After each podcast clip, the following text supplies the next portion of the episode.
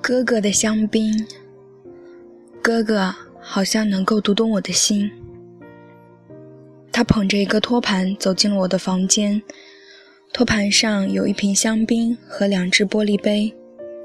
他说：“我们可能需要一些香槟酒，因为接下来的工作会有点令人不愉快。”我的哥哥绝不是那种喜欢夸夸其谈的人，也从不牛角双手、咬牙切齿。相反，他是一个公正而且实际的男人，慷慨大度，并且由于自己充满自信，也很容易激发出他人身上的自信。就这些品质而言，她十分像我的妈妈。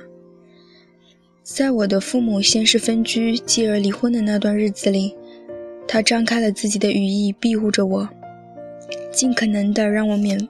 受生活的伤害和自身情绪的困扰。从那个时候开始，他的羽翼始终那么值得信赖。从我步入大学校园到毕业并进入职场的这段日子，事实上，直到现在和永远，每当我想要从痛苦或是不安定的状态中解脱，或者只是想远离当前的烦扰，都会收到一封信。里面有一张机票和亲笔信。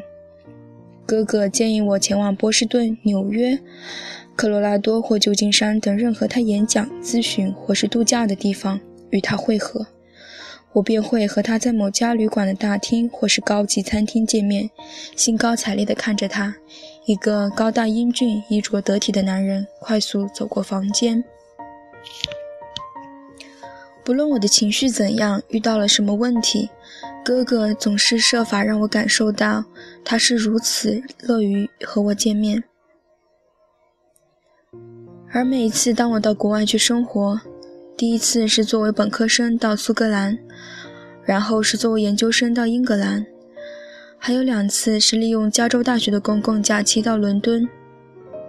我知道哥哥总是在几周之内就会到来，他会检查我的住处，了解我的现状。带我出去吃晚餐，并建议我们到哈查斯迪伦或是其他书店里淘书。我第一次重症躁狂发作的时候，他的羽翼更加紧密地包裹住我。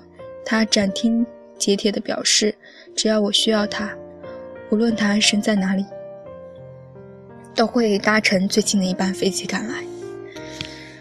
而现在，对于我毫无理性的购物行为，他没有做任何评论。或者他有看法，但至少没有告诉我。作为世界银行的经济学家，他向世界银行的信用合作社申请了一笔个人贷款，还清所有的欠账。就这样，我用了很多年才慢慢还清欠他的东西。更准确的说，只是还清了我欠他的钱。